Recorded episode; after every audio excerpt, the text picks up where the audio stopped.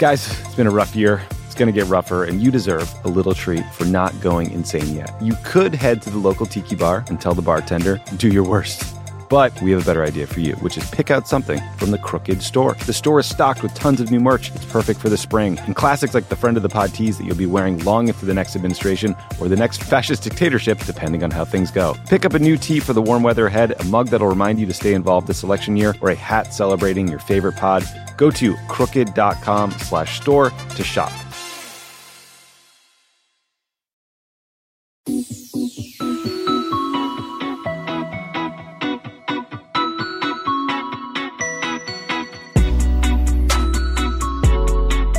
Welcome back to Pod Save the World. I'm Tommy Vitor. I'm Ben Rhodes. Ben, did you see that Jared Kushner got a New York Times book review for his book? Did you pick up a copy? Yes. I did not pick up a copy of the book, okay, but I definitely picked up that review more than once. Was that the best review you've ever read?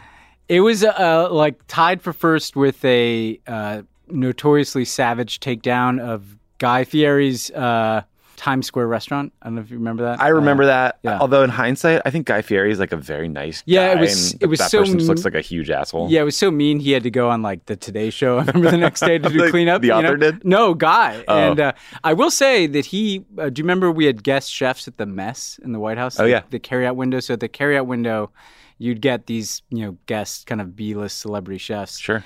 And you would never see them. They cook, but it was hard nice. Shot at Sam Cass. Guy worked the. Like the window. Oh, you went to Flavor Country in the White House. I went to Flavor Country in the White House with Guy. Very nice guy. So yeah, frosted tips. I don't know how we got into that, but yeah. I mean, basically just makes a big burger and he loves it. And it looks... The food is very large, yeah. Yeah, it's a lot of food. Yeah. We got a great show today on top of our culinary takes. We're going to cover the latest news on the raid at Mar-a-Lago, these idiotic attacks against our queen, Sanna Marin, the prime minister of Finland. Yeah. Some report that Colombia is considering decriminalizing cocaine. A UN report says that forced labor is taking place in China. The presidential election in Brazil, political unrest in Pakistan, Palestinian leader Mahmoud Abbas makes news in maybe the worst way possible. Yeah, in the worst place, too. We'll explain why. Wait for it. Saudi Arabia gives the United States and the entire West the middle finger. Dennis Rodman, French go-karts, dumb Starbucks, and mountain Wi-Fi. What a week. What a week. Ben. Yeah. And then I talked with Max Seddon from the Financial Times about this mysterious bombing outside Moscow over the weekend that killed an ultranationalist Russian TV pundit who was the daughter of an influential and very, very frightening Russian philosopher / like kind of Rasputin cult leader. Yeah, he's really kind of like a genocidal lunatic maniac. And his daughter was, the apple didn't fall far from the tree on that one. Yeah, and she was on, like the Russian propaganda networks that go 12 hours a day. This is not a nice person. It's very interesting. There's lots of theories about who did it, why it happened, but Max really points us at the response in Russia and the way Vladimir Putin is lifting up this event. I mean, none of us support like the assassination of anybody, let alone someone's kid. But it does seem like Putin wants to use this as another pretext to do more awful things to Ukraine. You know what I'd say, Tommy?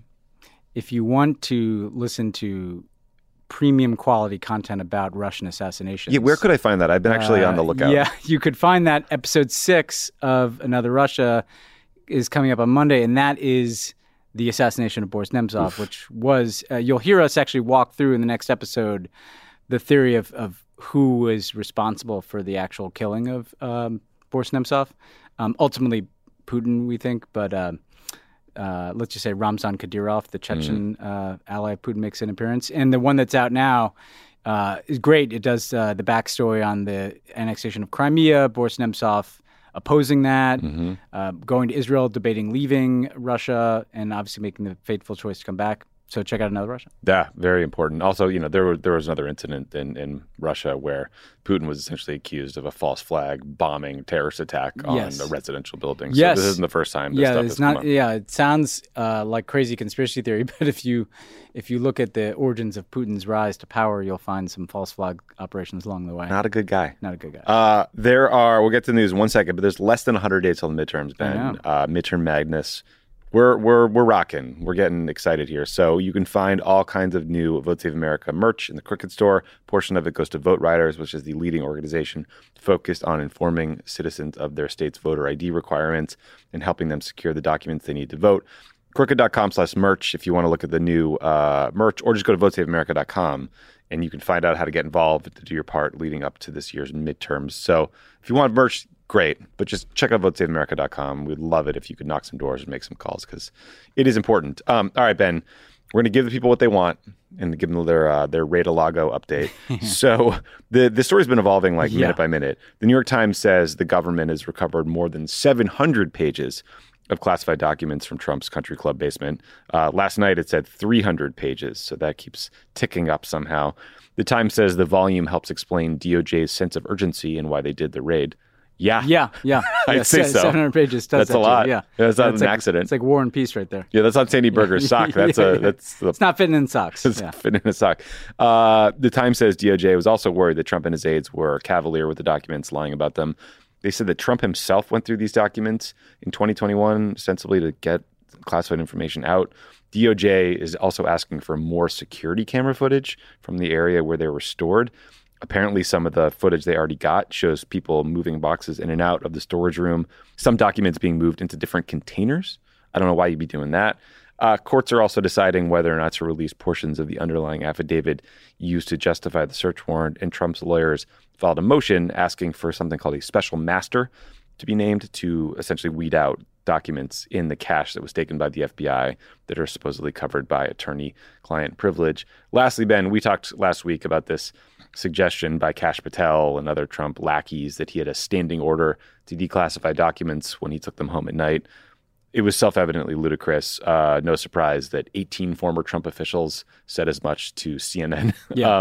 So I don't know, Ben, the more we learn, the more this raid kind of makes sense and seems less extraordinary, especially people who are like moving the documents around in shady ways. I don't know. It's weird. Yeah. I mean, a couple things jump out that are different than what we've talked about in the past with this volume of documents. And I think, I guess... I don't know if it's 300 documents or 700 pages. It's like a bit complicated, but it's a moving target. Look, 700 pages is a lot of pages. I mean, I had 8 years of access to classified documents. I had a safe in my office. You were in there. It was a skiff. And I don't think I ever had like 700 pages at the same time, you know? It's a long memo. You just don't need all that. And so that's one point. The second point is the nature of the documents. I think you can kind of surmise something from the fact that there are 700 pages. If it was less, like the most benign explanation I could think of is, you know, these are a few classified transcripts of foreign leader calls, right, or these are, you know, a few memos he had. Love letters to Kim Jong Un, a few memos he had. No, if you're having 700 pages, like these are reports, you know, like these are like multi-page intelligence products that, as we've talked about, come from really sensitive sources of collection. And that's the other thing, the handling, what we've learned about the handling and the rumors that reports really, that there are security cameras that show like these are an area of Mar-a-Lago where dudes are kind of wandering around and stuff. Digging through. You know, one thing we haven't talked about, we've talked a bunch about classified material. You'll remember, Tommy, like even to just take a document out of the White House, let's say, and you're not supposed to take it home. I was not allowed to take classified documents home because my home is not a skiff. It's not secure. Someone could break in and take the documents. But when you would travel, right? So say we're on a foreign trip and we have to go on Air Force One. Just to take a report out of the White House on a van to a plane where after you get to where you're going, you're going to put it in a secure room in the hotel. You have to carry those lock bags. Those lock bags sucked. These are these like big, heavy, like I don't know what these bags are made out of, but like the thickest possible, you know, material. And then like a lock on the top of the bag on this like intense zipper. You couldn't like cut this thing with like a knife, you know? And so let's just say they spent 4 years under those protocols. Like even though Trump is a mess and, you know, maybe he's taking stuff back to the residence, he's in, they're seeing the rules. Like they're seeing, we had burn bags in our office. So at the end of the day, you take all the classified documents you print out that you don't need anymore. That's what you call your toilet, right? Exactly. You put it in a bag, and some dude in a uniform would come by your office in the middle of the night and pick up this bag and literally burn the shit. Literally burn it, right? So, it can't be said just how extraordinary it is to just walk out with 700 pages, not have them in any kind of secure, portable bag, have them lying around Mar-a-Lago. Like, this is just, it's not getting better for Trump. It's getting worse. I just want to push back on this idea that these guys are cavalier with security, because Eric Trump posted a photo of himself doing a TV hit that included the Wi-Fi network name and password for the studio he was in. So I would suggest that the documents are in good hands. He thought it was cool to, like, I mean, first of all, just the fact that that guy. The password was like 112233. Well, yeah. Well, yeah. I mean, it's not much that guy can remember if the numbers get over like four. But, yeah, no. He also was taking, I think, some picture of himself doing a TV hit. Yeah, like a Tucker hit or something. Come on, man. Like, what a loser. It's not cool. Yeah, it's like, we get it. You can get booked on television because you're a dad. But yeah, like, let's just say that the dudes that are literally posting their Wi-Fi password are not the people I'd want to entrust with the security of sensitive information. Yeah. I think if you've ever watched a movie in your life, you know that there are people that can pick locks. You know, I mean, come on, guys. Yeah, come on, guys. Okay, next story. Many of you have probably seen the video circulating of Sanna Marin, the Finnish prime minister, dancing and singing with her friends. She is 36 years old. She likes going to music festivals. She likes dance with her friends. She likes other activities that, like, sentient human beings all seem to enjoy. Marin was pushed into taking a drug test after this video somehow came out showing her dancing, being a fun, cool person, because her critics suggested she was on drugs, which she obviously wasn't. Some thoughts on this, Ben. One, obviously this is like just an exponentially bigger story because Sanna Marin is a young, attractive woman. Yes. I doubt that a video of Olaf Scholz, the chancellor of Germany, doing this would get as much coverage. It would get some coverage, though. Olaf Scholz and Justin Trudeau posted on social media a picture of themselves having beers in a bar. Okay. And it didn't, you know, they're not taking drug tests. Didn't do numbies. It didn't do numbies. It didn't get not a lot of likes on that. There was a story that just came through the one of the Crooked slacks about the new prime minister of Australia, like, slamming a beer at a music festival, and he was cheered. So there's clearly some unfair, unequal treatment here. Two, look, if I was her, I would lock down my social media presence and just not be in videos ever in the future. There's a lot of downside, no upside. But three, I actually think, most importantly to me, it's genuinely harmful if we penalize politicians for being normal and fun and social. Like, there's nothing wrong with going to a music festival or dancing with your friends or having a drink on a Friday night. On the flip side, I think it's actually really bad when the only people who get elected are the people who spend their whole lives, like, buttoned up, checking the boxes you need to check to get elected, asking everyone to delete photos of them from college, blah, blah, blah. Or, like, when normal people like Sanna Marin get driven out of politics because, you know, you can get destroyed for, like, living your life. This is a really good point. I mean, this really pisses me off. I gotta say, I'm very angry on behalf of Sanna Marin. And, because you're right. Like, if a 16-year-old girl sees this and she's interested in going in politics, she's not going to want to go into politics anymore if she's a normal person, right? Destroyed. I mean, when I was 36, I think I was going to, like, your group house, you know, that you lived in. 1309. Let's just say some things happened at 1309. Whoa, what are we suggesting? Fun here? Things. No classified documents at 1309. Lots of some beers. You know, like, a lot of beers. I mean, but, like, and again, it's not like she was, like, you know, ripping lines of cocaine. She was just hanging out, like, dancing and, like, having a drink. Like, this is normal behavior, people. Like, chill the fuck out and stop creating it's beyond a double standard. This is like a quadruple standard. Yeah. And what do we want from our leaders? Like, we could have Putin, who, like, stages, like, hockey games where he's allowed to score 80 goals. He's sober, though, so great. What do you think he does, by the way, in his, like, billion-dollar house, which had, like, a stripper pole in it, you know? Right, it did. Like, we know that there are actual leaders that behave in far worse ways. They just don't do it in public. The fact that she is comfortable having some of this on social media shows that she knows she's not doing anything that's, like, you know, illegal.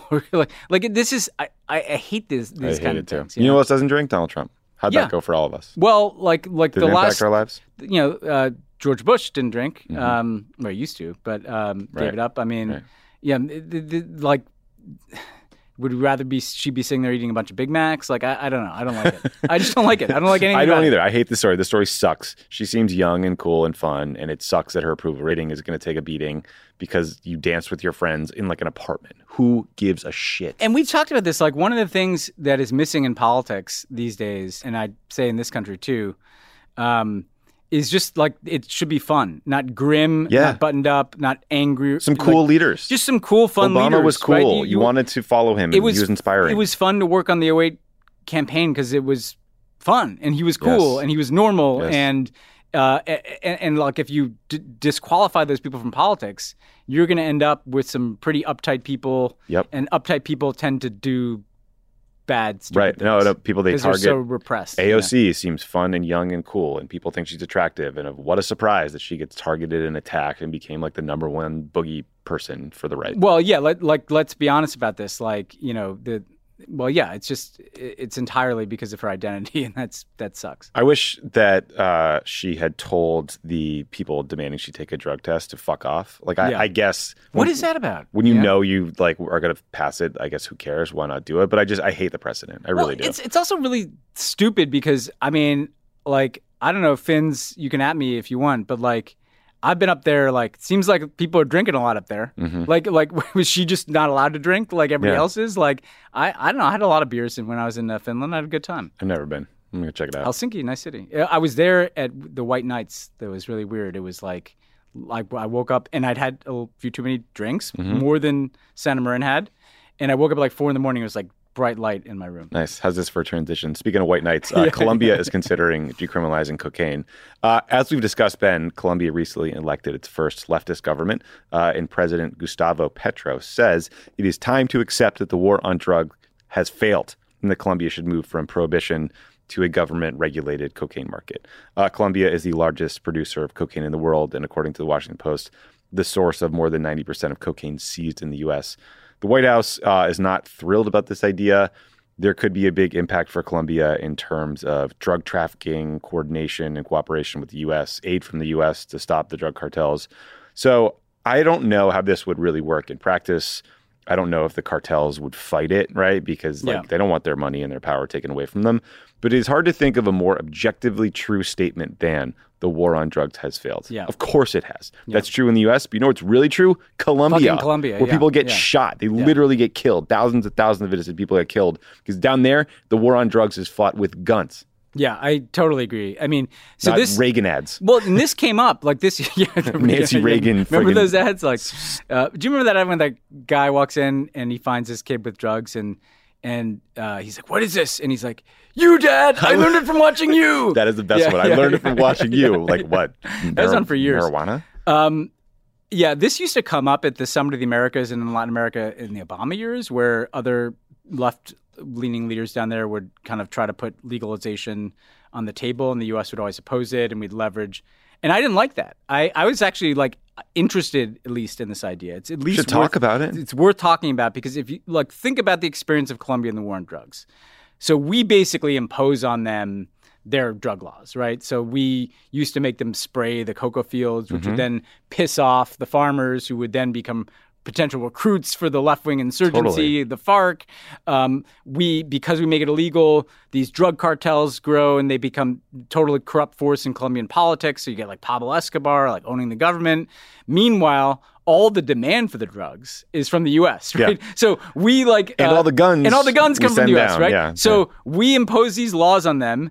And then all this money that flows into Colombia illegally, so it can't be taxed by the government, goes to the cartels who then corrupt the politics and then kill people with the guns that they bought from the United States. Yeah, great system. If I was the Colombian president, of course I would want to look at legalization. And we should try to engage them in a conversation about what that would look like instead of just kind of, you know, reflexively reaching for our war on drugs frame that is kind of ravaged, you know, huge swaths of Latin America. By the way, I mean, we did the old tablecloth getting yanked out from under the dishes thing to all these countries on marijuana policy. Yeah. Right? And now we're just growing it in California, selling it to ourselves, feeling great. Yeah, feeling really good about it. I'm obviously a big fan of Joe Biden and his administration. I think his views on drugs are very draconian. It doesn't get, I mean, like, just side note, the lack of marijuana legalization and decriminalization You know, it's crazy. It's kind of crazy. I mean, that's why would we want to reach a lot of young voters who are leaving the Democratic Party? We want to do something that would be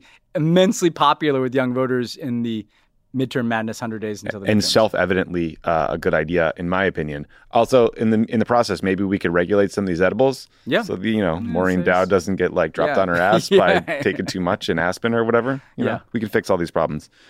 Staying in the region, Ben, talking about a neighbor here. Let's talk about Brazil. So we're about 6 weeks away from the presidential election in Brazil. That will pit President Jair Bolsonaro against the former leftist president, Lula da Silva. Lula's been leading the polls, and many people are worried that Bolsonaro sees this and won't accept the results. Bernie Sanders has been sounding the alarm about this for a while, and is reportedly circulating a resolution that says if Bolsonaro loses but tries to stay in power, the U.S. shouldn't even recognize the government or provide any military aid. Very interesting. There were reports the other day about some Brazilian business leaders, like on a group chat or something, talking about calling for a coup if Lula wins. Bolsonaro's idiot son is saying things like, boy, we can't help it if there's violence, just like Trump couldn't help it if there was violence after their rigged election in the U.S. Like, hate to see anything happen to you. And they're also saying, like, voting machines can't be trusted, et cetera. So the stakes here could not be bigger. Bolsonaro, he's a right-wing authoritarian. He openly pines for the days of a military dictatorship in Brazil. It's a huge economy. It's a huge trade partner. Like, the climate change implications are massive. So I don't know. Obviously, it's an election we should watch. The first vote is on October 2nd. No one wins a majority. The next one will be a runoff on October 30th. I read about this Bernie Sanders idea coming in. I don't know if you'd heard about it or have any thoughts. Well, I think, first of all, this is really worrying for the reasons you cite. It just... in the same way that stuff feels to be like going back in time in other parts of the world, right? Mm-hmm. Like we got a war in Ukraine, we got stuff that feels like we'd put it behind us happening in lots of places, fascism in Europe and Hungary, a right-wing military dictatorship in Latin America, something we thought we'd left behind. Yeah, and it seems bad. If that happened in the biggest country, over 200 million people, as you said, with massive Amazon climate implications among many other things, that would be very bad. I think we're seeing that the Trump example does travel, right? And so totally. There's this question of like, are we, just this kind of eccentric, weird, dysfunctional place right now? Or are we kind of connected and stuff that happens here can leap to other places? We've talked a lot on this podcast about how it does. Bolsonaro's language is like literally, it sounds like Donald Trump. And he's always been the guy of these kind of, blowhard nationalists who was kind of the most like Trump, modeled himself the most on Trump. His last campaign, his first campaign, drew a lot of messaging and strategy and social media strategy from the example of the 2016 Trump campaign. And now you hear him talking about like rigged elections and bad voting machines and fake fraud. Jason Miller and Trump goons went down to Brazil to meet with them. I'm sure Trump has probably got an endorsement coming for the guy, So this is bad, and this is like Trump and Stop the Steal stuff traveling to another place, which is embarrassing to see as an American. And I think that the stakes are so high that we should make clear, because what you don't want to get into a situation is Bolsonaro basically tries to steal this election. And the question will be, does the military go with him? Because the other thing I'd say is like, why wouldn't he do this? He keeps saying he's going to do it. I know. He's been saying for since the beginning of this campaign, he's never been even close in the polls. That's clear. Lula's lead is not close. That it's rigged. You should expect him to try to do this. Yeah, the question is if the institutions follow, right? Do the institutions follow? Does enough of the military follow? And the U.S. should not fall into a situation where we're like, well, we don't think... we there was fraud, but, there should be investing. No, if it's obvious that this guy is running a play to just steal an election, we should make clear that our relationship with Brazil is entirely on the table and try to get as many other countries in the hemisphere to follow suit. The fact, by the way, as we've talked about a lot, that the hemisphere has gone left means it's going to be harder for some right-wing guy to get any support in Latin America. That's absolutely right. I do like that Bernie and Matt Duss and that team is mixing it up and kind of pressuring Bolsonaro from D.C. Yeah, and I think... hopefully he won't be able to use it and twist it and push back. But, I don't know that anybody knows who Bernie is. No, I don't think so. There. Yeah, the Lula people do, and they like him. Yeah, they love him. Yeah, they do. Lula and Bernie probably, been hanging out for decades reading, Engels or something. I bet they were picketing some, farm worker event in organizing. The 60s or something. Yeah, exactly. Which is why we like them both. Yeah. All right, we're deep in the dark section of the show right now, Ben, so... Get ready. So the UN Special Rapporteur on Slavery released a report saying that reports of forced labor in Xinjiang province of China, the Western China, are credible. Xinjiang is where the Uyghur Muslim minority has been brutally suppressed and millions have been thrown into concentration camps for quote-unquote re-education. This report found that Uyghurs and other ethnic minority groups are likely have been forced to work in agriculture or manufacturing jobs. The Chinese government denies the report. No one should believe them. But Congress recently passed a bill, the Uyghur Forced Labor Prevention Act, that bans the importation of goods from Xinjiang unless companies can prove it wasn't made with forced labor. So I don't know. I just want to flag this one. Truly evil stuff happening in Xinjiang. And it really just, we've been talking about this for years now. And it seems like the international community has not found any real leverage to pressure China to stop it. No. I mean, it's a good thing they do these reports. I mean, I know people can say rightly that the UN is fairly toothless, but I mean, who else is going to do a credible report like that? Yeah. I mean, you have human rights organizations, and that's really important. But it does, I think, matter that something with the kind of imprimatur of the... rapporteur? Yeah, the rapporteur, the imperator of the rapporteur, right? I like that a lot. Puts this report out. The other thing that I think that the Chinese, from what I hear, and I have to look a bit more into this, are doing a bit of is they're starting to kind of strategically manufacture things that they know the world needs. Good. Like solar panels. Oh, right. That's sort of why the Biden folks opposed it for a little while. That's right. And the Biden folks had this problem because there's some material that comes out of Xinjiang province that is fundamental to the global renewables industry. So that's something to watch too. That's the cynicism of this. But I mean, I think continuing to spotlight it, try to isolate and sanction and target, obviously, any capacity to profit off of this forced labor.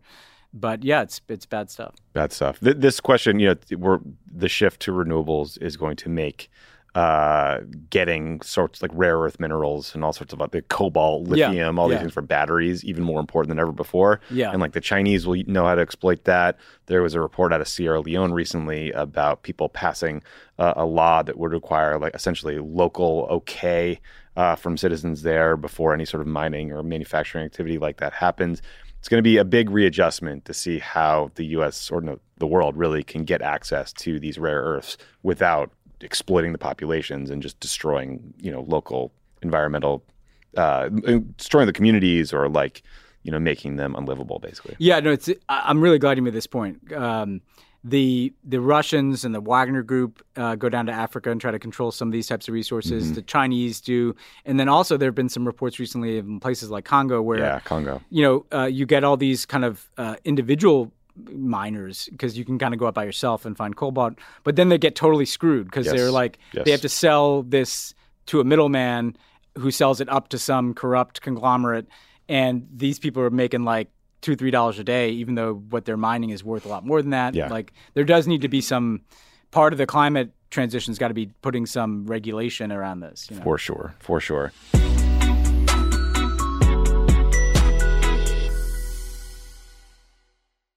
Support for Pod Save the World comes from the International Rescue Committee. The IRC works in more than 50 countries, serving people whose lives have been upended by war, conflict, and natural disasters. In places like Gaza, Ukraine, and Sudan, displaced families are experiencing war, extreme hunger, and life-threatening injuries. In Gaza, ongoing violence, bombardment, and blockade have made survival difficult for families living in damaged buildings and tents. The lack of safe water, medicine, and healthy food contributes to the spread of diseases, and children are especially at risk. The International Rescue Committee is working with local partners in Gaza to provide life-saving medical care to injured civilians.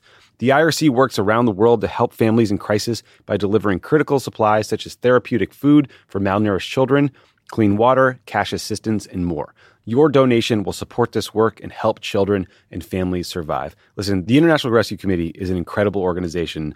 They are doing the Lord's work all around the globe. I have donated to them, for many, many years now because I know that my dollar will go towards helping people. It's not going to go to administrative costs or overhead fees. It's just an incredible group doing great work. I hope you'll consider them. Donate today by visiting rescue.org/rebuild. That's rescue.org/rebuild. This show is sponsored by BetterHelp. We all carry around different stressors, big and small. When we keep them bottled up, it can start to affect us negatively. Therapy is a safe space to get things off your chest and to figure out how to work through whatever's weighing you down. If you're thinking of starting therapy, give BetterHelp a try. It's entirely online. It's designed to be convenient, flexible, and suited to your schedule. Just fill out a brief questionnaire to get matched with a licensed therapist and switch therapists anytime for no additional charge. Listen, if you're listening to Pod Save the World, you need some therapy. If you're watching the events around the world that might freak you out, we've got this election coming down the pike. There's a lot of stuff that people are stressed about, that are anxious about, stuff that makes you lose sleep, and therapy can help. Get it off your chest with BetterHelp. Visit BetterHelp.com/CrookedWorld. Go today to get 10% off your first month. That's BetterHelp, HELP.com/CrookedWorld. Are you like me and tracking the polls obsessively this election year? Well, Dan Pfeiffer's right there with you, and he's taking them seriously, but not literally. Take an average of the polls. Don't forget about any one poll. And the thing that we try to tell everyone in every episode of this podcast is a poll that has Biden up to and a poll that has Biden down to, they all tell you the exact same thing, which is this is a very, very close race. The goal of this podcast is to help people understand polling and freak out about it just a little bit less. Explore the latest polls, what they actually mean, and whether or not it's time to hit the panic button. Tune into Polar Coaster with Dan Pfeiffer, Crooked's latest subscriber-exclusive show. To get access, subscribe to our Friends of the Pod community only at crooked.com/friends.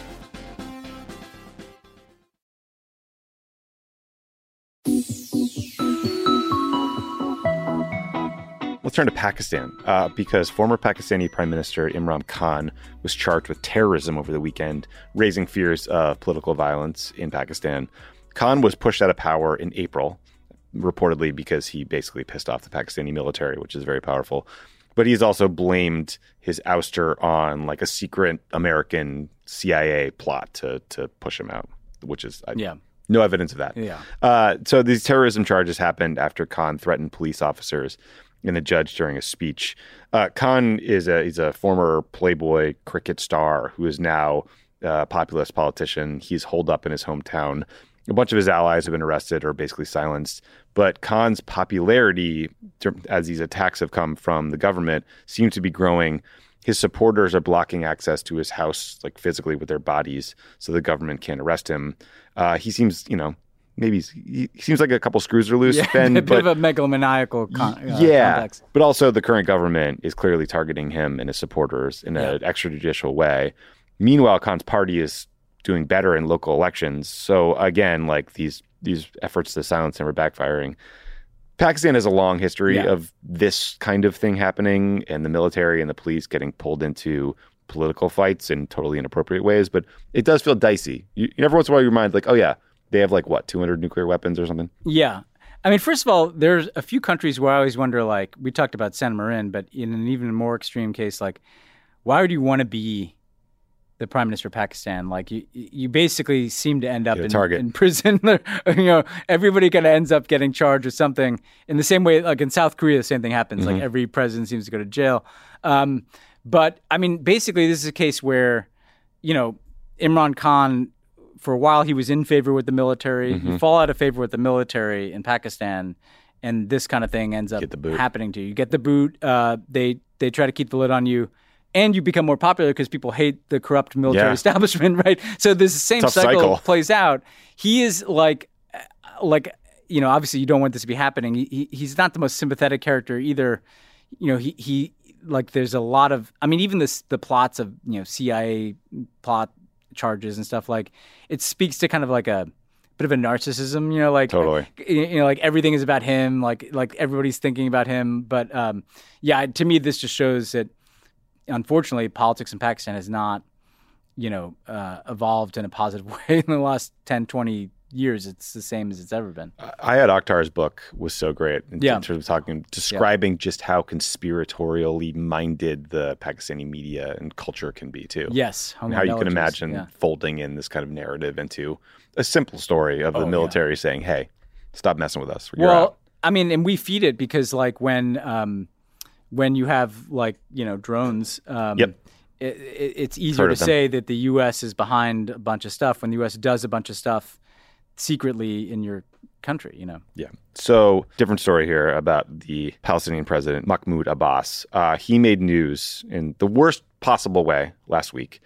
During a speech in Berlin, Abbas expressed no regret for the attack by Palestinian militants on Israeli athletes in Munich, Germany in 1972. And he said that Israel had committed, quote, 50 holocausts against Palestinians over the years. Again, this was, I think, a press conference with Olaf Scholz, the prime minister of Germany, in Germany, where you're not condemning a horrific terrorist attack and talking glibly about the Holocaust. We have been very critical of a lot of Israeli government policies or actions over the years, and people like Bibi Netanyahu. We've criticized the occupation.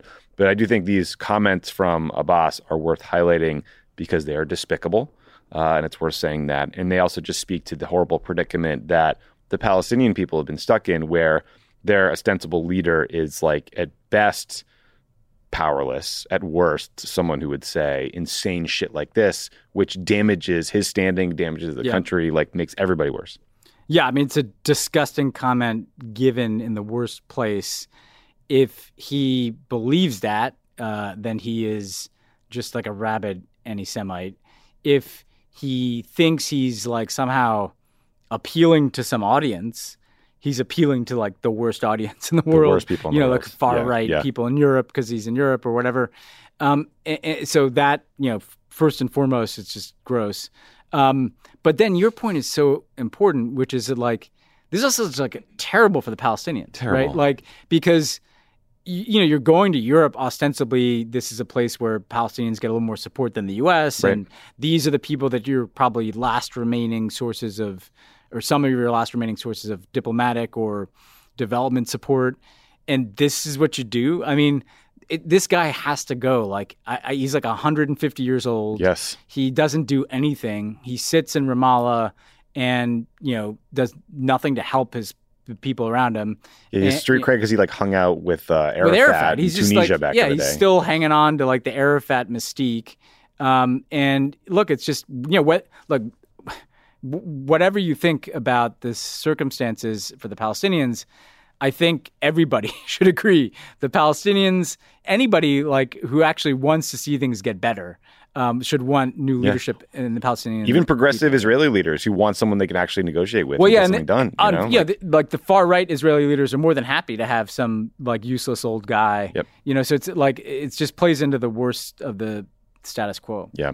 Staying in sort of the Gulf here, Ben, I just want to quickly check in on the impact of President Biden's visit to Saudi Arabia, how things are going, how they're being as a player on the world stage. Three quick updates. One, the Saudi energy minister said OPEC is preparing to cut oil production because oil prices are dropping too much. So they did not increase production. They're going to cut it. Two, a Saudi dental hygienist and mother of two was sentenced to 34 years in prison for sending what appear to be, like, pretty benign tweets about Saudi Arabia's human rights record. Yeah. Three, Saudi Arabia has executed 120 people in the first 6 months of 2022, double the total number of executions from last year, despite promises to reduce capital punishment. I will say we need to look in the mirror here when it comes to horrific executions and capital punishment, because the U.S. is bad, but that is a god-awful number. So, Ben, seems like that fist bump solves a lot of problems. Yeah, I mean, I think that the people that, like, were most annoying in the run-up to the visit, the fist bump visit, were all the people who wrote, like, the op-ed pieces about, like, well, if you understood real politique, you know. This is where the real men get serious. Okay, like, idealists, you know, like, you think you live in this world where you can not deal with a dictator like Mohammed bin Salman, but we understand that in the real world, you have to go deal with him because he's going to do things like lower the price of oil, increase production, blah, blah, blah. Machine gun the ceiling while yelling at his mom. Yeah, well, that was all bullshit. Like, these arguments about real politique are absolute bullshit to cover up people that just kind of like to be on the take from the Saudis, right? I mean, they're literally working against the goal of lowering oil prices, which are down, as we talked about, because demand in China is way down because they have a crazy COVID zero policy, not because anything Saudi Arabia did. So that's the first thing, to just put a pin in the real politique crowd. And then if the real politique crowd, there's some overlap to the people who like to say that, he's actually done some good things on women's rights, right? So part of what you've heard is like, well, you know, he may kill a bunch of people and, you know, shoot up the room with his mom and, he let women drive. And kill journalists, but he let some women drive. Well, he also just locked a woman up for 34 years for tweeting. So maybe hold the hot modernizer takes while you're at it too. I mean, it is what it is. It is what it looks like, which is like a brutal dictatorship run by a trillionaire megalomaniac. Yeah. Absolutely. A few more quicker ones before we get the interview. So we've talked many times about WNBA star Brittney Griner, her detention in Russia and efforts to get her home. Now, former NBA player Dennis Rodman says he is going to Russia to convince Putin to release her. Some listeners might remember that Rodman had a friendship with North Korean leader Kim Jong Un. He visited North Korea a bunch of times. NBC News had a story about Rodman and this going to Russia. And it said, Rodman called Putin cool after a 2014 trip to Russia. So I guess that's your credential. You will be shocked to learn, Ben, that Biden's team thinks that this trip is a bad idea and is more likely to hurt than help. It seems like there's a non-zero chance that Rodman could get himself into trouble, if you ask me. Also, just, Ben, like, I just want to say, Dennis, like, if you're listening, buddy, you're not Michael Jordan. No. You are not the guy who we pass the rock to at the end of the game and you put it on your back and you win. You're a rebounder. Yeah, you hit the boards, man. Right? Maybe the best ever. Like, play some team ball here. Yeah. Well, this is, you know, you and I usually are like, try whatever it takes, throw whatever against the wall and see if it sticks to get people out. This I would not put in that category. Yeah. It's one thing if, like, Bill Richardson goes over there. I mean, Rodman, because, like, I don't see any scenario where Dennis Rodman goes to Russia and then Vladimir Putin lets Brittney Griner leave on a plane with him, right? With nothing, because Rodman can't offer anything. Yeah, he's not like he's maybe taking... Maybe he can sign some balls. He's going to negotiate a spy swap over there, right? Or a prisoner swap. And then you can also see a scenario where, okay, he could go and just kind of nothing happens. But you could see some weird scenario where, like there's some photo op with Putin and he's kind of making fun of us. You know what I mean? Like, because, like, Rodman's this kind of weird dude. And I could see Putin using this in some, you know, it's not like it's an important way, but just like trolly. Oh, way, the most cynical way possible. The most cynical troll-like way possible. Yeah. Rodman will probably get her out and we'll look stupid. But you know what? I'd love to look stupid. I'd love to eat my words on this one. I will eat the shit out of those words. Ben, have you ever seen, staying in Russia, have you ever seen the Nathan For You episode where he opens dumb Starbucks? No. Highly recommend that show. I saw the real life version though, I think. Okay. The real version happening in Moscow. There was an old Starbucks. It was shut down because Starbucks got out of Russia after the invasion of Ukraine. The Russians reopened it with a new owner, a Russian owner, apparently another rapper, with nearly identical branding, but it's just called Stars Coffee. And on the Stars Coffee website, they said, "Bucks left, stars have stayed." So you showed us. Do you think it's like the full gamut though? Well, like, can they get those like bottled frappuccinos and stuff? I mean, apparently they're selling coffee. Apparently they're selling booze. So they might be a real upgrade. Yeah, maybe that's actually not a bad idea. It is a good test of how much that logo has been responsible for the Starbucks success, because it's quite a, you know, it's a logo that makes you want to go in and get a cup of coffee. Yeah, wait till we sanction the shit out of like all coffee beans for no reason or something. This is a fun one out of France. The French Justice Ministry is taking some heat after inmates at the country's second largest prison were allowed to participate in like a festival of games that included go-karting and other games modeled after a French reality show. There's a video of this event, a competition, whatever you want to call it. It was hosted in the prison yard and it wound up on YouTube. The Justice Minister, whose name I believe is Eric Dupont-Moretti, called the video shocking. I watched the clip then and it looked fun as hell. Yeah. This guy was just tearing ass around the prison yard. Le Figaro reported that this event was approved at the highest levels of the Justice Ministry, but not the go-karting specifically. Prisoners raised 1,700 euros for charity, and the French officials said no prisoners involved in the games had been convicted of like violent crimes, like no rapists, no murderers, and there was no cost to taxpayers. So, I don't know, man. What's the problem? I think it's the dumbest scandal I've ever heard. Well, do you notice this, like, in some of these European countries, you know, their scandals are so quaint compared to ours. Mm-hmm. You know, like we've got like a former president with like 700 pages of classified documents who tried to overthrow democracy in a violent insurrection. And they're like, you know, reading Le Figaro about go-kart racing and some nonviolent offenders prison. Yeah, it sounds fine to me. Look, admittedly, if someone like beat the shit out of me and took my money and then I saw him like go-karting around prison, I might be annoyed. Well, but it's not like he's raising money for charity, right? Right? Yeah. Well, also it's not like every other day is a good time in prison. God forbid that, like, I don't know, in the US, I think prisons abroad are generally better, at least in Europe. Nicer, yeah. We throw people into prison. We treat them like animals for years, usually for drug charges. We radicalize them. Yeah. Yeah, and we expect them to come out and like reemerge reformed or with some humanity. No, like let them cart. Just to merge streams here, too, like there are not as many people in those prisons in France because they don't lock you up for life for like small petty drug offenses. Yeah, 3 strikes you're out. So again, decriminalize marijuana for a start. There we go. Last story. I wanted to mock this one, but halfway through I decided I was wrong. Mount Kilimanjaro, tallest mountain in Africa, is installing Wi-Fi, so you can post stuff when you get to the top. You can get service right now at 12,200 feet, and it will be available at the 19,300 foot summit by the end of the year. Some of these reports were framed as like, hey, now you can post your selfie from the summit, you like vapid, Instagram obsessed narcissist. Yeah. And that's true. But there's obviously like a safety component. It'd probably be good to be able to communicate if you got like really sick. I did not know that there's also Wi-Fi and broadband at Mount Everest. It has been for a while. I think it's more like 3G, 4G kind of stuff. The valid criticism is that Tanzania is installing internet on Kilimanjaro for tourists. But half the country doesn't have cell phone reception. Yeah. But Ben, guess who is helping build out Tanzania's fiber optic network? I was going to guess like Elon Musk. But the Chinese. The Chinese, okay. It was Elon Musk or the Chinese. Yeah, the Starlink thing would be helpful. Yeah, I think they would, quite possible that Chinese, like there's some strings attached to that in terms of their access to data. That's my guess too. But did you ever read The Snows of Kilimanjaro? No. The Hemingway story? Well, like that's what happens. They get sick on the mountain and they can't, you know, so like actually the Wi-Fi would have been good for Hemingway, you know.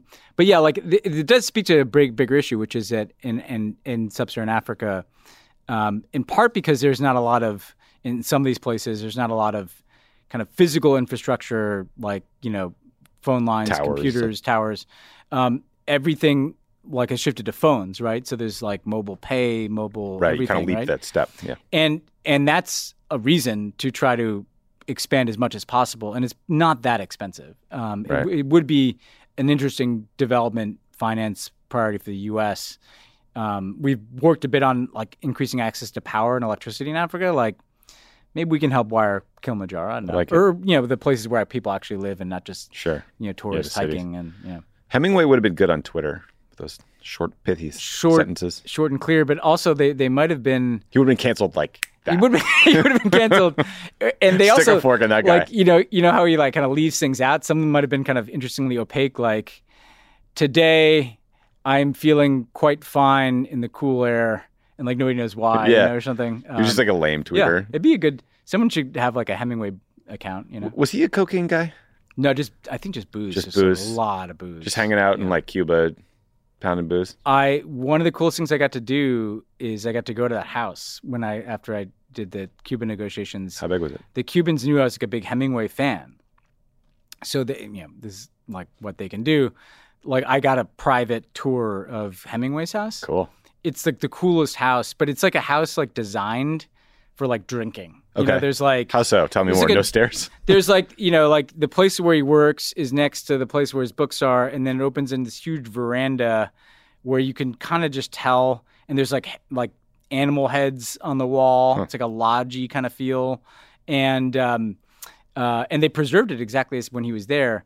There's a swimming pool where they used to have like wild parties and like Hollywood actresses would come down and swim in this pool. And then his boat is there that he used to take out for like benders on the water. It's very cool. Like check out the Hemingway house if you ever go to Havana. God, can we just fix the stupid Unfortunately, Cuba you're policy. Not allowed to travel to Cuba unless you have some like educational purpose. And, you know, so that sounds like one. Sounds like it'd be good to go down to Hemingway house and check it out. Come on. We did it, Joe. Just fix that part. We did it, Joe. Legalize drugs and let people travel to Cuba. And stop talking to Mohammed bin Salman. And don't talk to Mohammed bin Salman. 3 solid recommendations to emerge from this podcast. That's great. Okay, we're going to take a quick break. When we come back, you will hear from the Moscow editor of the Financial Times, Max Seddon. We're going to talk about this car bomb in Russia that exploded over the weekend, killed a woman named Daria Dugina, the daughter of a propagandist herself. We'll also talk about sort of the general state of play 6 months into the war effort, so stick around for that.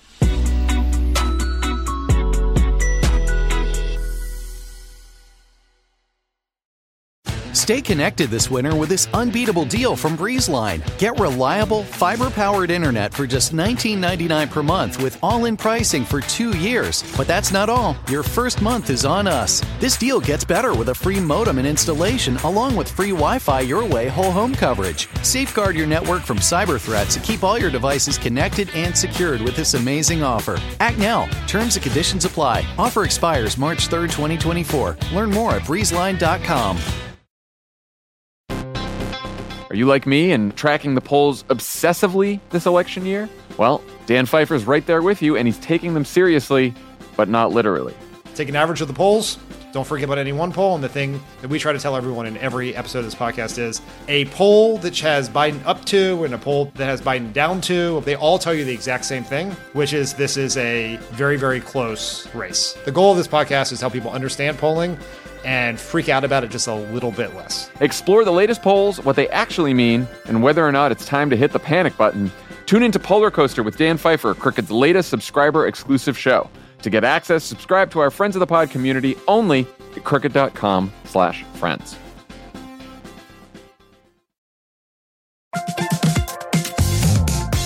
Guys, it's been a rough year. It's going to get rougher, and you deserve a little treat for not going insane yet. You could head to the local tiki bar and tell the bartender, do your worst. But we have a better idea for you, which is pick out something from the Crooked store. The store is stocked with tons of new merch. It's perfect for the spring. And classics like the Friend of the Pod tees that you'll be wearing long into the next administration or the next fascist dictatorship, depending on how things go. Pick up a new tee for the warm weather ahead, a mug that'll remind you to stay involved this election year, or a hat celebrating your favorite pod. Go to crooked.com/store to shop.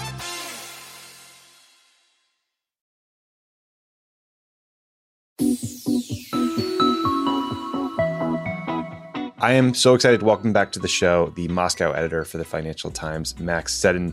Max, it's so great to see you. How you doing? Never a dull moment.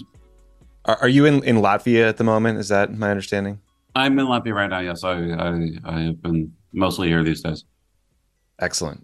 Well, let's start with a story that you've been reporting on from Russia, which was over the weekend there was this car bombing near Moscow, I believe, that killed a woman named Daria Dugina. A lot of people believe this assassination attempt was actually targeting her father, Alexander Dugin. Can you just sort of give us a quick overview of who these two are?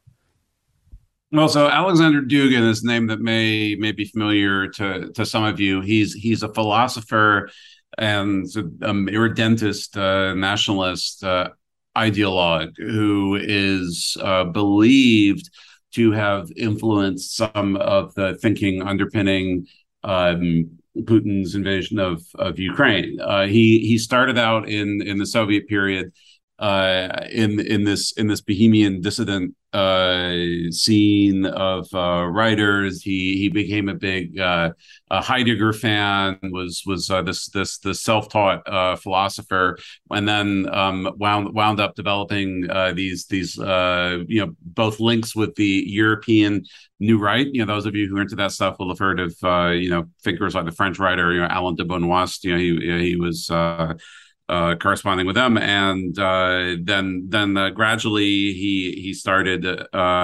winning some fans in the Russian army and security services. So he wrote this book in 1997 that was on the syllabus of the Russian Army General Staff, the officers training course.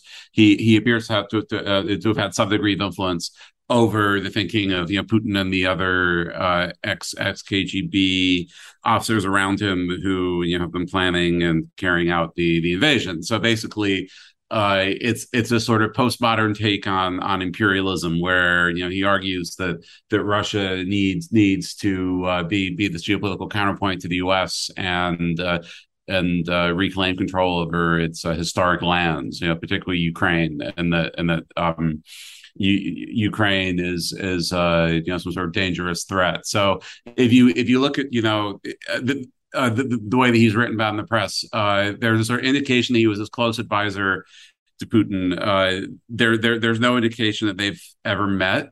He was always extremely coy about this, including when I interviewed him once, and would never give an answer either way. I always suspected that the reason was because the truthful answer would be no to have ever met Putin. Right.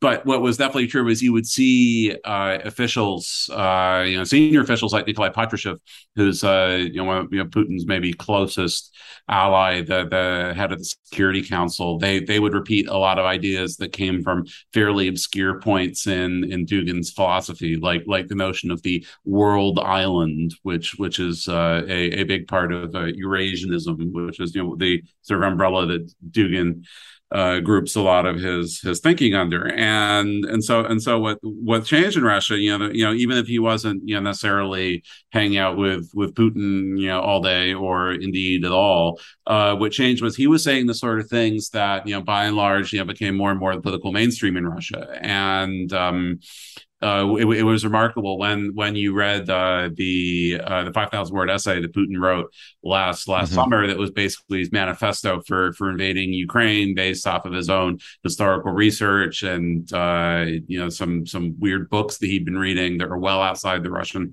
historical mainstream. It almost read like Dugin could have written it, and Dugin would have taken that as a huge compliment.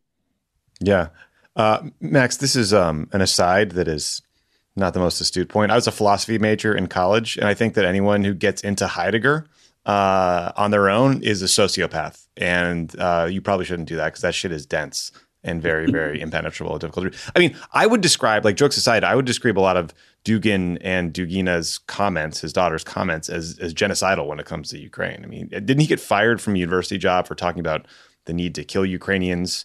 I mean, we'll talk in a minute about sort of his response to this assassination and the things he's calling for. But I mean, it doesn't sound like he thinks that Ukraine should exist in any way, shape, or form. No, I think it's maybe difficult to picture that this constituency exists in Russia, but really it always has. There's some parts of the Russian elite who very much, like, even though they might have supported the war at the beginning, they thought they would have an easier time of it than they are, and they very much like it to be over and to get on with their lives. And there are other parts of the elite, and this is the sort of circles that Dugin and Dugina, his daughter, were in, that actually want him to go further. And if you think about it, it actually does make a difference, because of course, very much so. Yeah. Do you destroy Ukraine? Do you destroy part of it? Do you kill 100,000 people, or do you kill 1 million people? Do you annex some of it, or do you annex all of it? Do you allow some sort of rump Western Ukrainian state to exist once you've captured everything east of the Dnieper River, or do you just basically completely wipe it off the map? And so Dugin, the way I have to understand these thinkers is that they're used by the Kremlin when there is the most use for them. It's not like the Putin necessarily read. He may have read something that Dugin wrote and decided to invade Ukraine, but these things are useful justifications. And so there was a point where in 2014 Russia annexed Crimea, and then they started the slow burning war in the Donbass in eastern Ukraine. And there was a while where it looked like they might annex it as well. There were a lot of Dugin buddies who were very heavily involved in that. Chief among them Konstantin Malafeev, the Orthodox Christian oligarch. And at some point, they evidently decided they weren't going to do that. And you saw some of these people like Dugin or Alexander Prokhanov, who will be familiar to readers of David Remnick's Lenin's Tomb. They've been on state TV a lot, and then they suddenly vanished. Dugin had this teaching position at Moscow State University, and he lost that after he said that Russia needed to kill Ukrainians. And that was the quote I was thinking of. That idea, but now it's very much back closer in the mainstream. And you should ask me a question first, but if you look at Daria, the reaction to Daria Dugina's death, she compared to her father, her father was still a fairly marginal figure in Russia, certainly not a household name, even if he did have, some influence and pretty big reputation outside Russia. She was much less known than him, and only really at the beginning of her career, she was only 29 years old. And they very much could have, let this one go under the rug. And the fact that they haven't done that, they effectively gave her a state funeral. Today, we're speaking on Tuesday, in the TV tower in Moscow, the Ostankino Tower, where most of state TV is broadcast from. And Putin gave her, there's no evidence that, Putin had ever communicated with the Dugins in any way before Monday, when Putin sent her parents a telegram, and he gave her the Order of Courage, which is one of the highest Russian state awards, posthumously. So Russia, the fact that Russia has, started doing this, it certainly does indicate that, there isn't really appetite for backing down against Ukraine. If anything, this has given a lot of fuel to the constituency in Russia to want to ramp things up even more against Ukraine. Yeah, listen, so Dugin's statement said, "Our hearts yearn for more than just revenge or retribution. It's too small, not the Russian style. We only need our victory. My daughter laid her maiden life on its altar. So win, please." He also blamed the attack on the Nazi Ukrainian regime. Just as a technical matter, it is true to say that, Dugin's also calling to put the whole country on war footing. Thus far, Putin has still clung to this idea this is a special military operation. He has not called up all the troops or whatever sort of technical thing he would need to do to have even more troops at his disposal. So, if you're going to sort of argue this is a pretext, okay, maybe it's a pretext to take that step. I don't know. I'm obviously speculating here. I don't want to speculate too much because, unless you're the sort of person who really trusts what you hear from the FSB, we are unlikely to know anytime soon. And you can make, fairly compelling arguments in either directions. Ukraine has shown recently that it does have capacity to do attacks behind enemy lines. There's been in places like Melitopol and then Kherson and other bits of southern Ukraine currently occupied by Russia. There have been bombings and attacks and poisonings of some collaborationist officials, Ukrainians who are now working with the Russian occupation authorities in the Donbass and eastern Ukraine, the part that's controlled by Russia. A number of bombings over the years of the separatist leaders, and there's always been various finger pointing about whether the Russians or the Ukrainians could have done it. But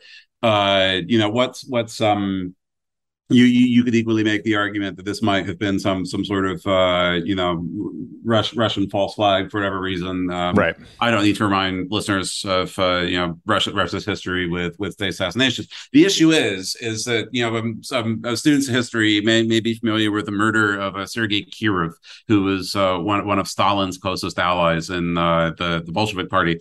It was, obviously decades and decades before there was anything like evidence as to who killed him. This is still a matter debated by historians, but what was really significant was how the Soviet Union used the murder, and this is generally accepted as the event that set into motion the start of the Great Terror, when millions of people were killed.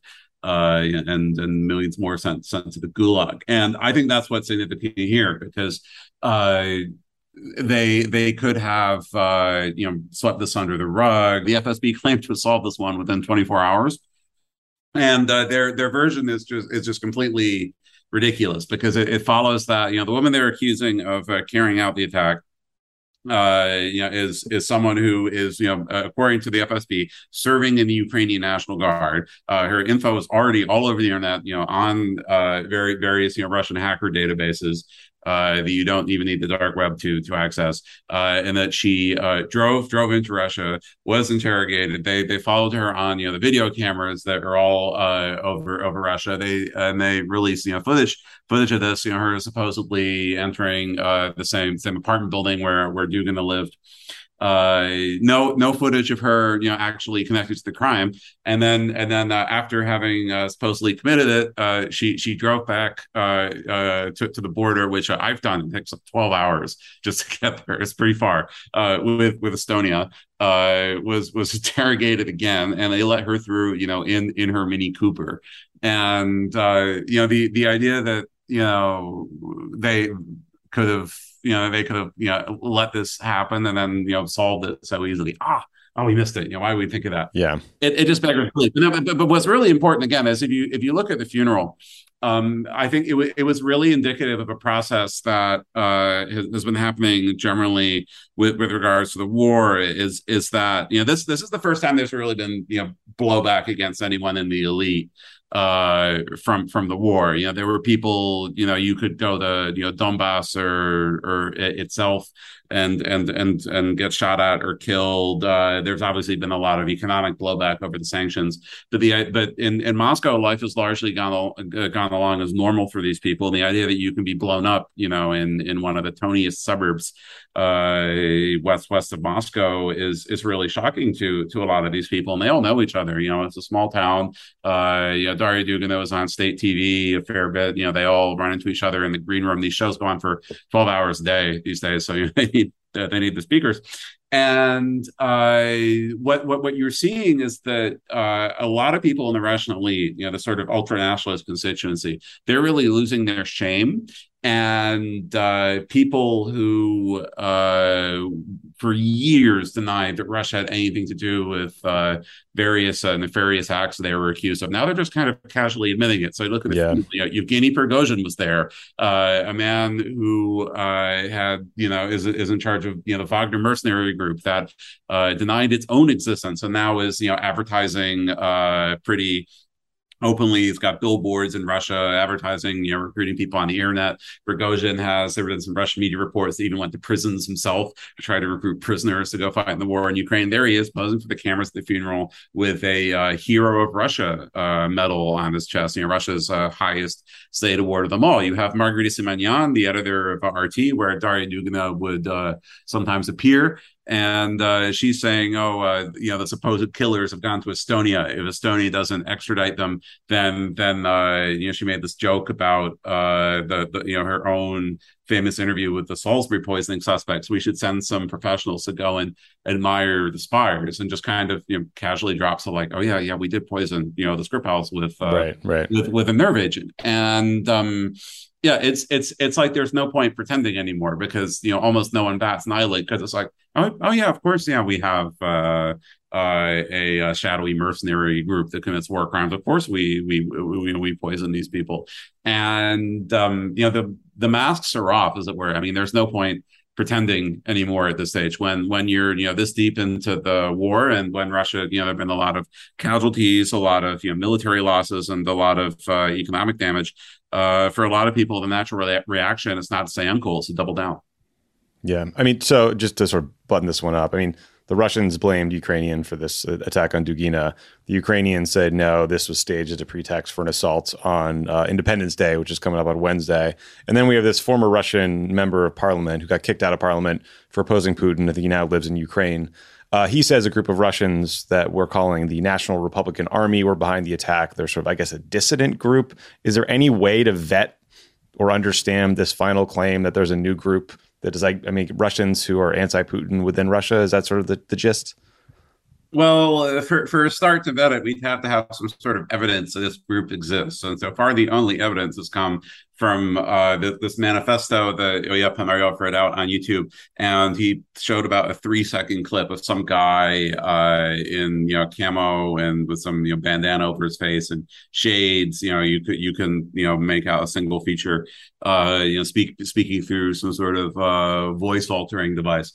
And, you know, it is true that there have been, you know, some people have firebombed recruitment offices. There have been some, there's been sabotage of railway supply lines and other things like that in Russia. But this particular group, there's no real reason, you know, at the moment to believe it exists, because Ilya Ponomaryov is not exactly a trustworthy, you know, he's not really thought of as a trustworthy figure by, you know, even other members of the Russian opposition. He was, you know, in parliament for years, you know, voting for laws such as, you know, the Russian anti-Magnitsky law, which banned Americans from adopting Russian orphans. He had close ties to Vladislav Surkov, who was Putin's politics impresario for so many years. And then he voted against the annexation of Crimea. You know, went to opposition, and eventually he left the country after he was accused of various financial crimes. And I thought it was really telling seeing the reaction on Twitter just from other members of the Russian opposition when he said this, which was you could sort of boil it down to thinking, you know, if I was going to start some sort of partisan group, and you know, This would not be the guy that I would choose to tell people about it. You know, it only damages your credibility further. So, you know, you can spend all day doing this. You know, it was, you know, Colonel Mustard in the drawing room with the candelabra.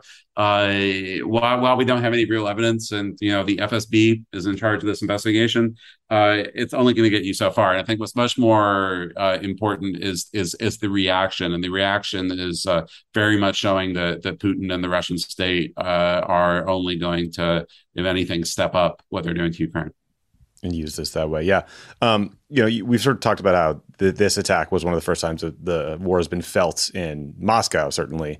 There have been a bunch of mysterious explosions, drone attacks, whatever, in Russian-occupied Crimea, in the Crimean Peninsula, including places, you know, near where Russians were literally hanging out on the beach, on vacation with their kids, with their families.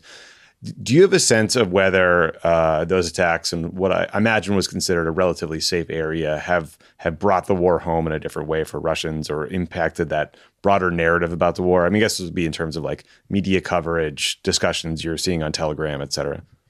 Oh, absolutely. I think there was certainly a feeling in Russia that, especially with Crimea, you know, they completely got away with it. They didn't have to fire a single shot, you know, when they were taking over the peninsula. Then, you know, Western countries didn't really do anything. The sanctions were really mild, just a few sanctions against personal sanctions against members of the Russian elite, compared to, you know, the much more significant ones that Russia is under now. And, you know, they were able to, you know, heavily, you know, Crimea was internationally isolated, but they were able to link it to Russia, you know, with flights by building this extremely complex feat of engineering, this bridge that goes over the treacherous waters of the Kerch Strait, you know, built, of course, by one of Putin's childhood buddies at great expense. And there was a sort of you know, feeling that, you know, they won, that, you know, people were going there having a nice time on the beach. You know, Putin's friends were buying up all the vineyards on Crimea.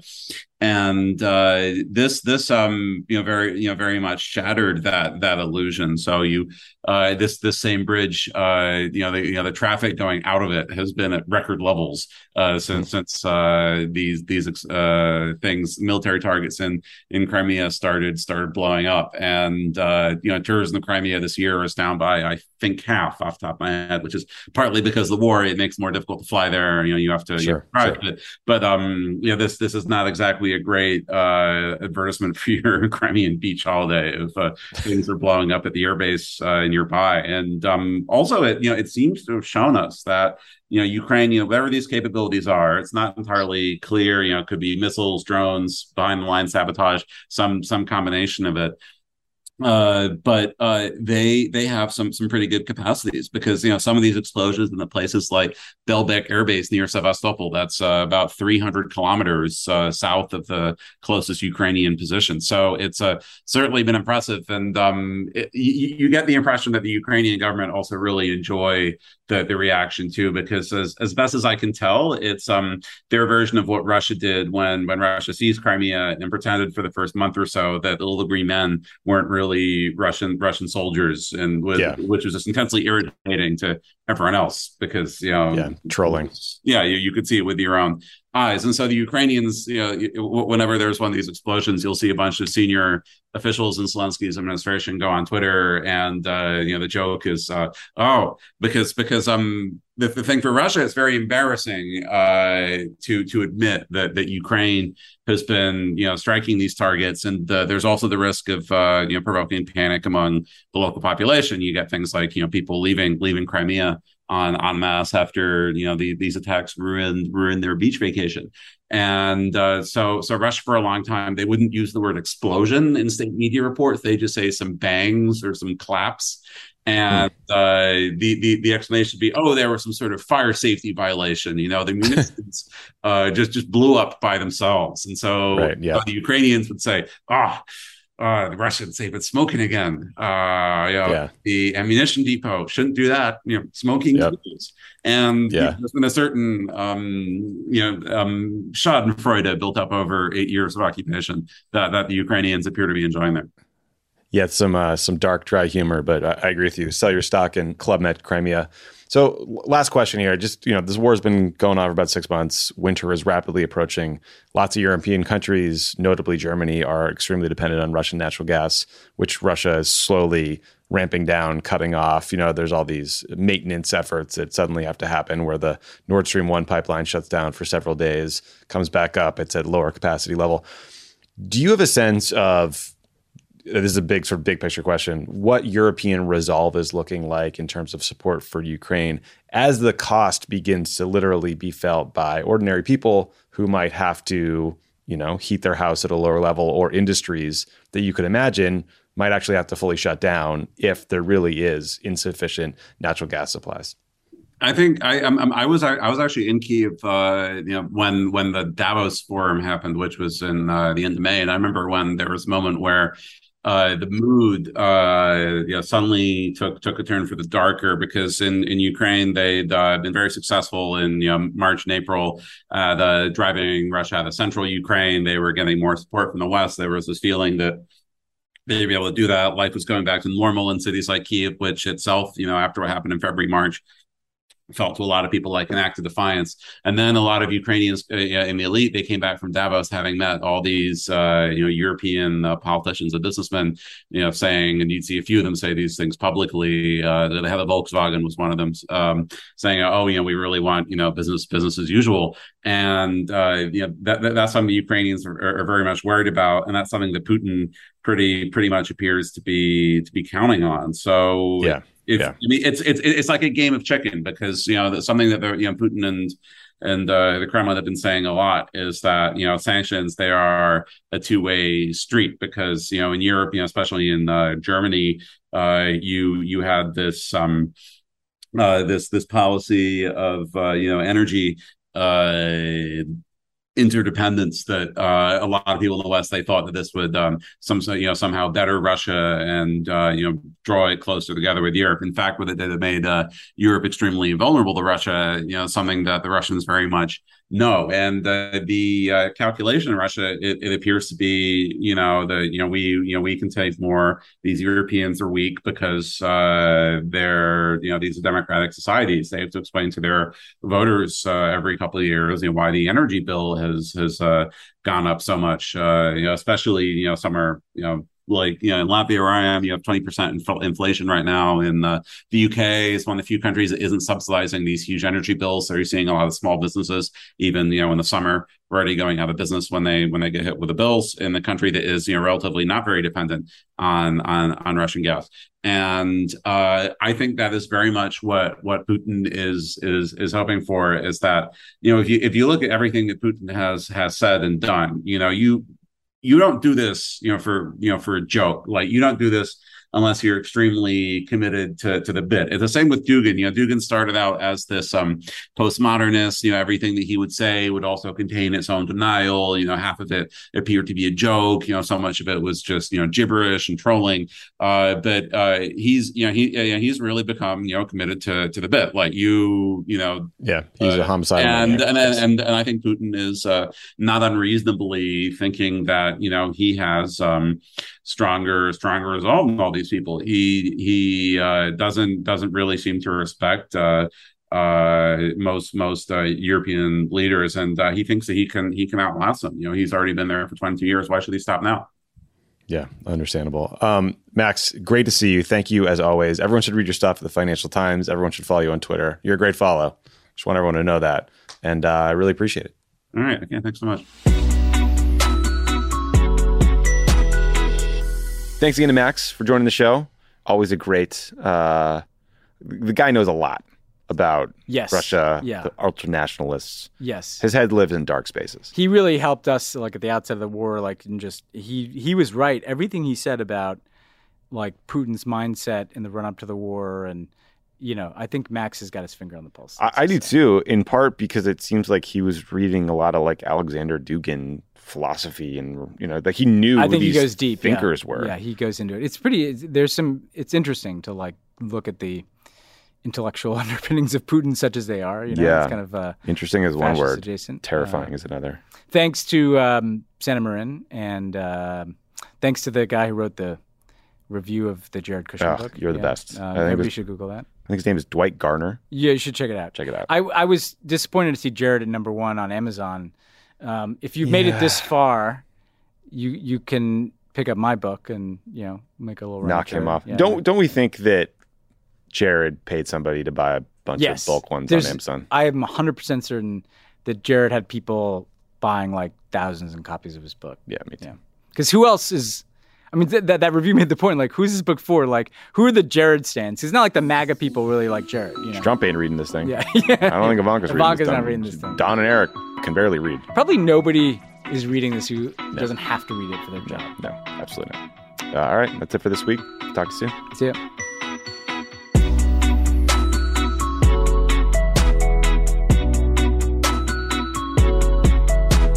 Pod Save the World is a Crooked Media production. The executive producer is Michael Martinez. Our producer is Haley Muse. Saul Rubin is our associate producer. It's mixed and edited by Andrew Chadwick. Kyle Seglin is our sound engineer.